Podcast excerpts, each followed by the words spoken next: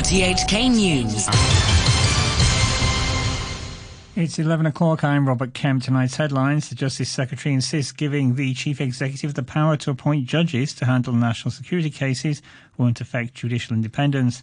The Hong Kong Sanatorium and Hospital is the biggest recipient in the government's job protection scheme so far, and there are at least 30 more imported COVID 19 cases. Debate is heating up over the chief executive's power to choose judges to hear national security cases in future. The Justice Secretary, Teresa Cheng, believes the CE will come up with a list of judges who can handle national security cases in different levels of the court, instead of naming judges for each individual case. And she's played down fears the city's judicial independence would take a blow as a result. New People's Party chairwoman and executive councillor Regina Ip also says there's nothing wrong with the CE appointing judges to handle national security cases. Mrs. Ip says the executive already has a say over some parts of the judicial system. The appointment of the most senior judges in Hong Kong under the basic law is already for the chief executive to nominate. Uh, this is similar to arrangements in the US, for example. Secondly, as to the assignment of judges, I'm sure the chief executive will take into the advice of the uh, Secretary for Justice. Critics pounce. China analyst Mark O'Neill says allowing the CE to appoint judges to hear national security cases undermines judicial independence. In Hong Kong since 1997, it's the Chief Justice or the judges that decide who's going to try cases. Now, um, Carrie Lam, who will, who will appoint the judges for these cases, she's not a disinterested party. She's part of the executive that is carrying out the prosecution against the people. So for her to appoint judges is, is against the spirit of judicial independence. Basic Law Committee member Albert Chen says Beijing's national security law for Hong Kong looks likely to be rather mild. He says it shows respect for one country, two systems, Hong Kong's rule of law, human rights protections, and the judiciary. Maggie Ho with that story. Mr. Chen says in a media article that he believes the new law will clearly spell out the relevant national security offences to make sure there's a deterrent against such crimes. What's known about it so far suggests it's going to be a rather mild piece of legislation, with the offences covered quite narrow, he says, and it won't undermine Hong Kong's exchanges with the outside world. The legal scholar says the law will establish a new system and will send a very important message that as long as the bottom line of one country holds, Hong Kong, as one of the two systems, will have indefinite room for further development. Those who see Hong Kong as their home, especially young people, will be able to have confidence and hope in the future, he says. On Saturday, Xinhua News Agency reported some details of the draft law, including that the chief executive will be given the power to appoint serving or former magistrates and judges to handle national security cases. While critics say this will destroy the city's judicial independence, Mr. Chen says the CE could always seek advice from judicial officers. A private hospital is the biggest recipient in the first round of wage subsidies to help local jobs they provide survive the coronavirus pandemic. Candice Wong reports. A total of $4.8 billion of public money is being dished out in the first round of the employment support scheme to some 25,000 businesses covering 200,000 employees. The Hong Kong Sanatorium and Hospital gets almost $86 million, the highest amount, followed by 47 million for fashion company IT Apparel and 33 million for Hong Kong Television Network. The thousands of other firms cashing in are from various sectors, including aviation, catering, retail, and media. In total, the government has earmarked $80 billion for the scheme, with another round of subsidies coming in September. The money is capped at $9,000 per worker for up to six months, and firms must agree not to lay any staff off. Hong Kong has recorded its biggest daily increase in the number of COVID 19 cases for over two months, with 30 more people testing positive. 29 new patients travelled to the city from Pakistan, one from the Philippines. Most of them are asymptomatic and taken to hospital from a quarantine centre. The latest cases take the total number of infections reporting here to 1,161. And sources said this evening 60 more people who flew from Pakistan to Hong Kong now tested positive in preliminary tests. You're tuned to RTHK. The time is five minutes past 11.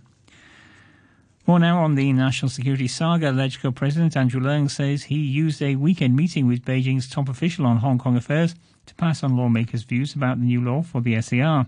But he declined to reveal any more about his talks with Xia Baolong, the director of the Hong Kong and Macau Affairs Office. Mr. Leung says he believes the office will continue to listen to various opinions on the legislation. I also reflected the LegCo member different parties have expressed different views, and their views are widely publicized in various media. And I'm sure the Hong Kong Macau office will continue to listen to various views on the national security law. Democratic Party lawmaker James To is urging the LegCo president to disclose exactly what was said at the meeting because he deliberately suppressed the discussion, debate, and question time in LegCo for several weeks. However, when he was invited to the meeting, he was in- invited as the president of LegCo, not Mr. Leung Kwan Yuen. No, he's not in any sense a private capacity. A plan to charge people to throw away their rubbish won't be implemented anytime soon, despite years of discussions. Lawmakers stopped work on an amendment bill that would introduce a municipal solid waste charge, saying they wouldn't have enough time to pass legislation before the end of the current LegCo term next month. The executive director of Greeners Action, Angus Ho, says both the government and lawmakers deserve blame for a lack of progress. All these kinds of environmental bills is always thinking by some political parties. It is affecting their voter and so that they always will be to slow down this kind of movement or the environmental movement. So I think political parties and also LegCo members is also have a lot of responsibilities for the future's environment being degraded. The lack of a tailor made Chinese language curriculum that meets the needs of ethnic minority youth is said to have hurt their job prospects after they leave school. That's according to research commissioned by the Equal Opportunities Commission. Dr. Simon Chan teaches in the Baptist University's Department of Social Work. Right now, the training is elementary and there is false hope as well. That means that those EM teenagers may feel that, okay, they can pass, they can manage, but when they, you know, up to the occupational level, I'm in transition to their career, they find it, come on, I can read it.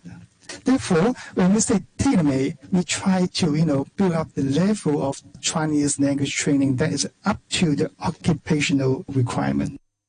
EOC says there also needs to be a mindset change among businesses to encourage them to hire ethnic minorities. US President Donald Trump says he held off imposing tougher sanctions on Beijing officials responsible for a crackdown on Uyghur Muslims because he wanted to seal a trade deal.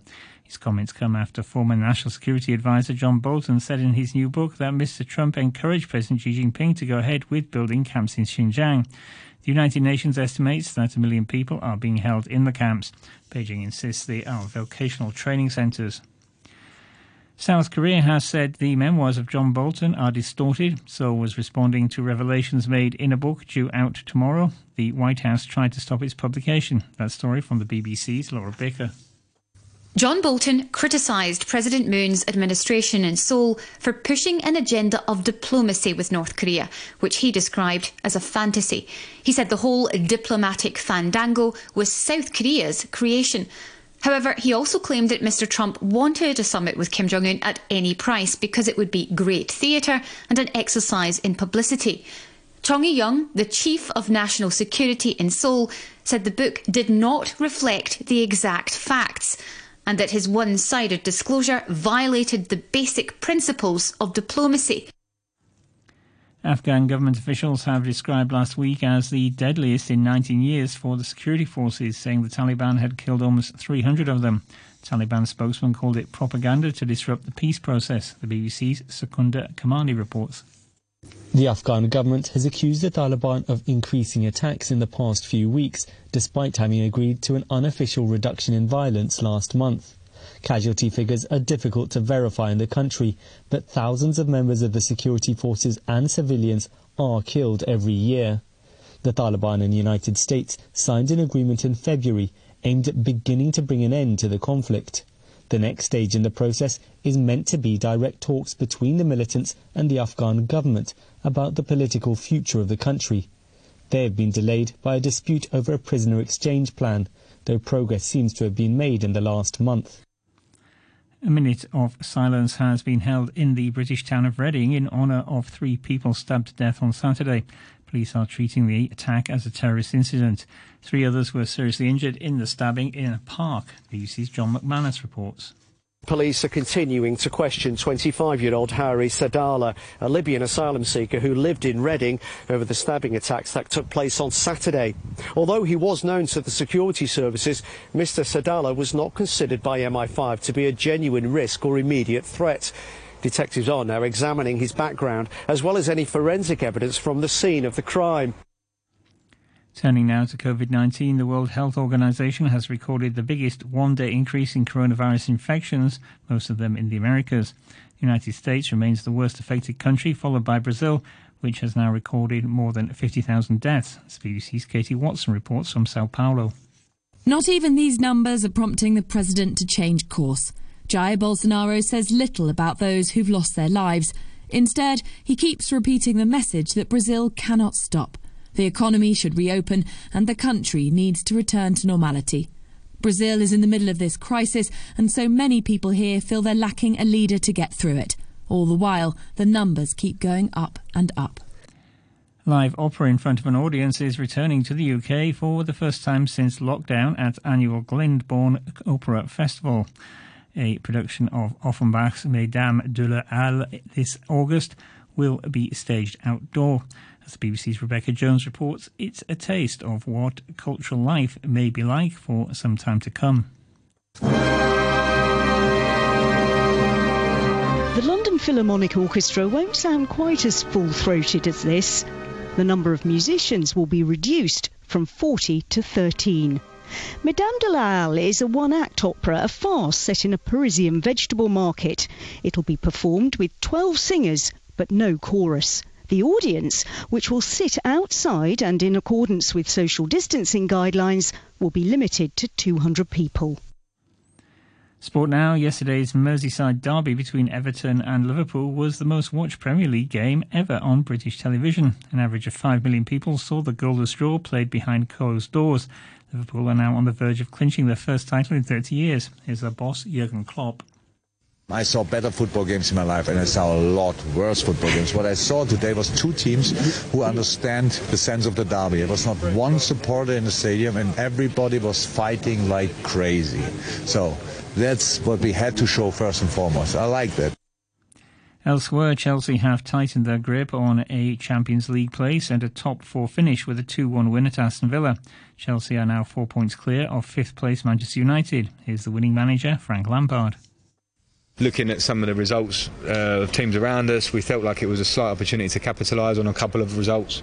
We've missed those opportunities this season too many times, uh, and today we did it. And there were errors in that game that I didn't like, but we have to give also the players a little bit of leeway on this one because they haven't played for a long time, uh, and it is different for everybody. So hopefully we will improve, correct those errors, and get even better.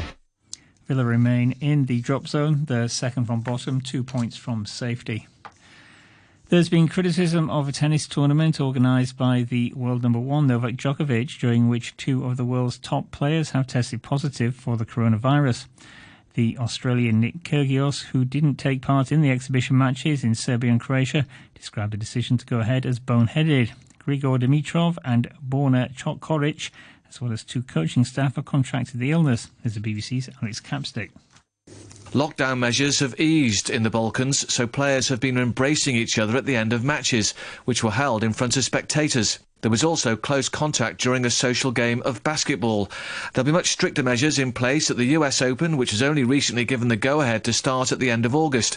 Novak Djokovic said he would be reluctant to play in New York because of the restrictions. He's also expressed his opposition to using a vaccine if one was available for the virus. Mind of our top stories tonight, the Justice Secretary insists giving the Chief Executive the power to appoint judges to handle national security cases won't affect judicial independence. The Hong Kong Sanatorium and Hospital is the biggest recipient in the government's job protection scheme so far, and there are at least 30 more imported COVID 19 cases. The news from RTHK. RTHK Radio 3. It's time now to go stories covered in this evening's News Wrap programme. Hong Kong has recorded its biggest daily increase in the number of COVID 19 cases for over two months, with 30 more people testing positive. All of the new patients had been abroad recently, with almost all of them coming back from Pakistan. Public health expert Dr. Leung Chi Chiu from the Hong Kong Medical Association told Annemarie Evans that the existing quarantine measures for overseas returnees will help stop the virus from spreading to the local community. The number of imported cases uh, will uh, affect the local transmission if we are uh, doing all the quarantine mechanisms well. And uh, of course, uh, if we don't have sufficient facility to quarantine uh, all these returning persons in quarantine camps or in designated hotels, that would be a problem. Now, there are some infections that recently involved foreign domestic helpers coming to Hong Kong. Are you worried that some helpers with the infection might not be intercepted at the airport due to fake negative test results? Uh, that is a real concern because uh, uh, all these tests can only detect the presence of the virus uh, in the upper airway at the material time. And if the uh, person is still in uh, his or her incubation period, the test will be negative. And once they are returning to their employer's family, there could be a risk of silent uh, transmissions uh, to uh, some of the family members of the employer and then transmission into our local community. So, uh, with the increasing number of uh, domestic helpers uh, coming or returning to Hong Kong in the coming few months, we need to establish a secure uh, mechanism to ensure that uh, we can uh, pick up all of these imported cases before allowing them uh, to go to uh, our uh, general community. in case it, there is any transmission within local families involving domestic helpers, there will be an increase of transmission among uh, the domestic helpers community when they meet on Sundays or on public holidays, and that may cause a substantial uh, outbreak uh, through this uh, network. Uh, so that we need to pay safe. Uh, we need to uh, tighten up all the quarantine arrangements, especially in view of the deteriorating situations of COVID-19 in many parts of the world now and probably also in the coming few months. Now, now there's a, a new COVID-19 outbreak in Beijing. Is that a good time for Hong Kong to relax border controls with the mainland? Uh, I, I, don't think the uh, outbreak uh, in Beijing is of uh, large scale up to this moment. With all the containment measures they are introducing, the transmission may reach, reach I think, a turning point very soon or have already reached the turning point. We are likely to see fewer and fewer cases in the coming two weeks. Uh, the risk of transmission uh, to other provinces uh, should have been contained at this moment. And this should not affect uh, our border arrangement with uh, either Guangdong or Macau. we need to look at our local situation, and it seems that we don't have any substantial local transmission uh, from the recent outbreak in uh, one of the uh, housing estates, and that uh, is a good sign. And if we don't have any further um, uh, local transmission uh, within the coming week, uh, I think it's time to uh, it's probably time to revisit I think that issue uh, when both our mainland counterparts and also our sides are ready. Hospital visitor restrictions brought in because of the pandemic have now been relaxed in Hong Kong, and there's no longer a blanket ban on people seeing patients. But not everyone has benefited from the move. Wendy Wong talked to one woman who's been prevented from visiting her bedridden husband for almost half a year. One day, suddenly, I feel that I'm starting to forget him. Yes, because we haven't seen each other for too long. Uh, I think, okay, if I start to forget him, then probably he has forgotten about us. And actually, that is true because uh, in the video call, uh, when his sister, actually his sister visited him very frequently before. When his sister talked to him, um, he has no he has no response. And then uh, when we asked about, uh, do you remember you have a son in England? He's, he said no. Uh, and then my, my son, the son in Hong Kong, asked him, okay, do you know who I am? He said no. He shook his head. So, I mean, it's really bad. Ms. Chan's daily routine has been disrupted for the past six months by coronavirus, with a ban on hospital visitors stopping her from seeing her husband. He suffered a massive stroke more than two years ago and has been in a hospital bed ever since. She used to visit him every day after work or twice a day if she could.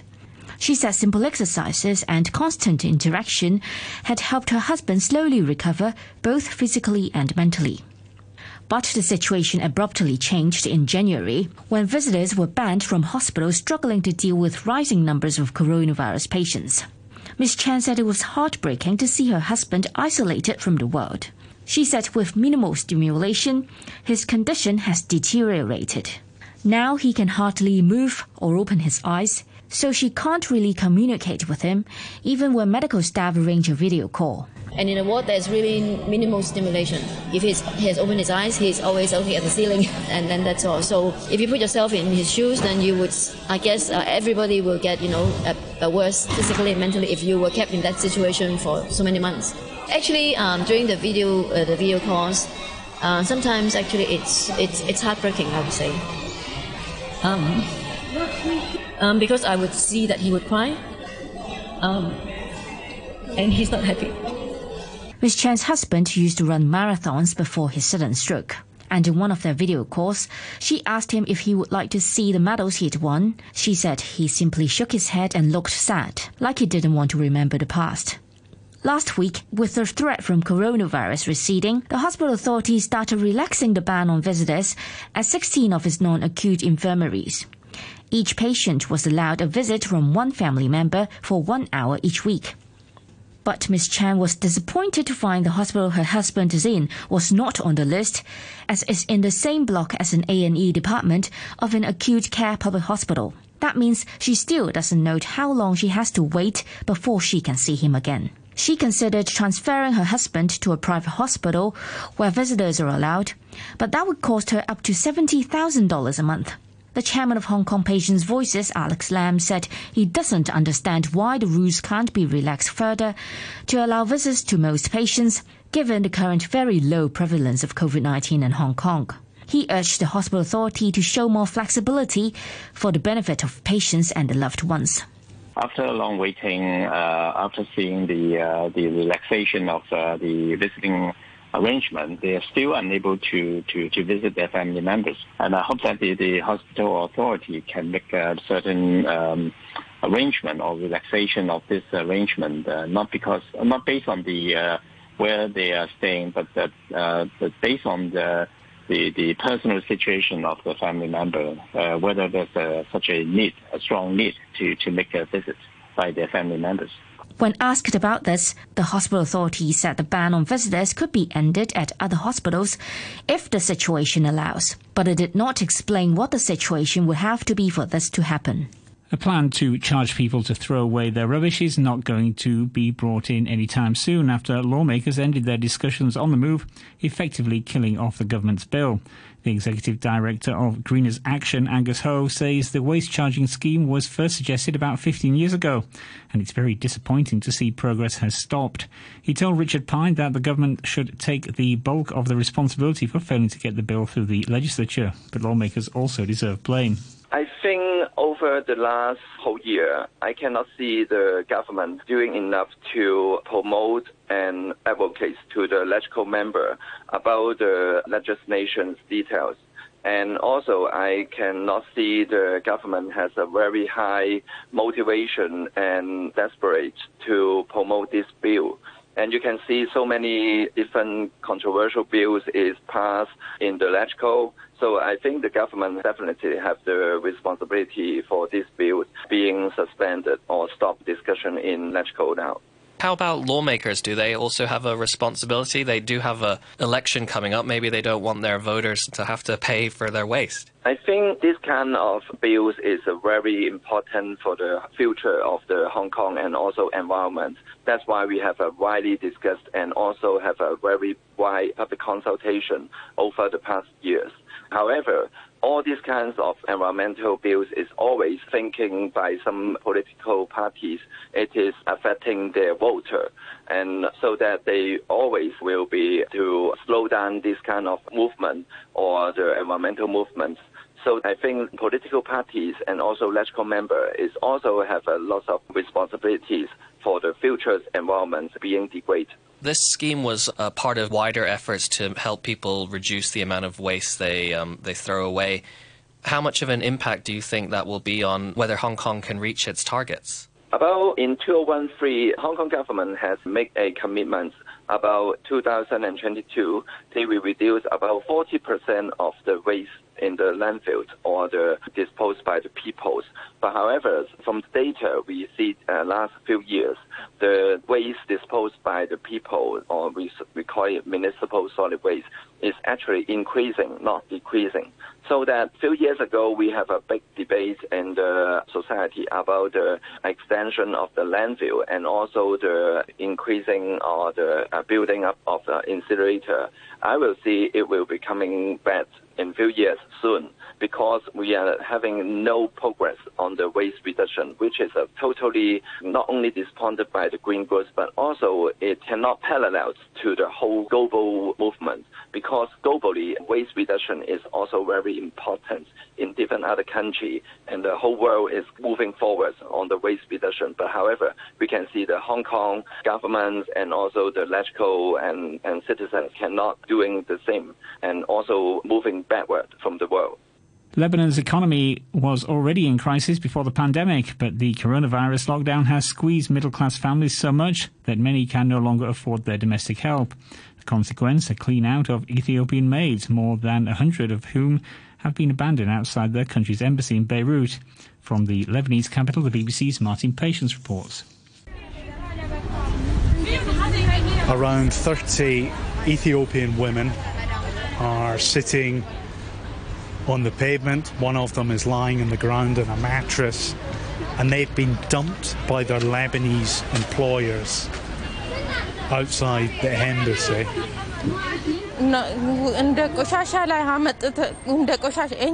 One of the women is 20 year old Lomi. She's been working in Lebanon for a year and a half as a domestic maid. She tells me she's now been thrown away like rubbish. Lomi says she hasn't been paid her salary in four months, but that she no longer cares. She just wants to be able to go home. But Beirut Airport is closed because of the coronavirus lockdown, and even if it was open, who would pay for her ticket? There are a quarter of a million migrant workers in Lebanon, and the majority of them are from Ethiopia. But the country's notorious sponsorship system means these workers have almost no rights. This system is a system that enables modern day slavery in our houses. Farah Salka is the director of Lebanon's anti racism movement. You tell them where to work, when to work. You can tell them to work at your house and your friends' houses, your mom's house, your sister's house, whatever you want. And then you can decide not to pay them. They could die in your house. Nobody asks you if you've been paying them, if you extended the contract by force, la la la. Nobody asks you anything. And then, to top all this, in the crisis we're in, you can decide, you know what, I'm done. You take this woman, this worker, you drop her at her consulate or on the street, and, th- and that's done. In a normal case scenario, you'd be taken to prison for this, right? Is anybody taken for prison for this in Lebanon? No. So, yes, it is modern day slavery. The Lebanese government says it's doing all it can to help the workers given the country's economic crisis. Those stories were part of the News Wrap programme, which was broadcast on RTHK earlier this evening. Robert Kemp from our newsroom.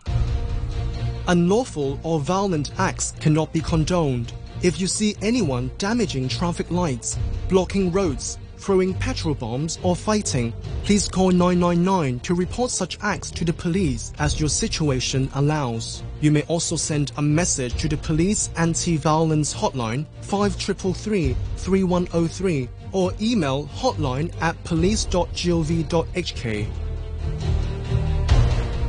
Live across Hong Kong, this is Radio 3. January to December We'll have moments to remember.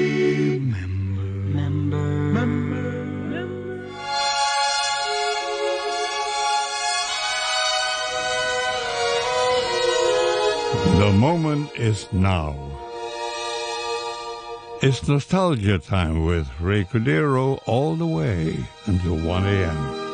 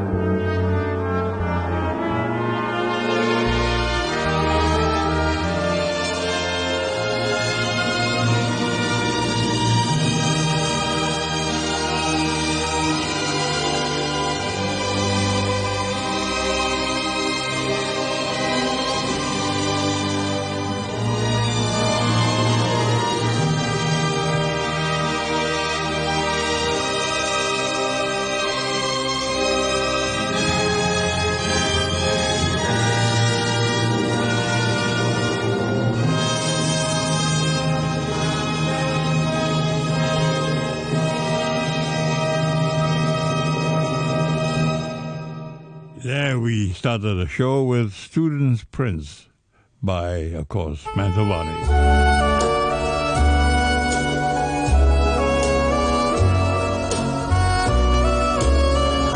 A regular listener now, or performer, Jibril.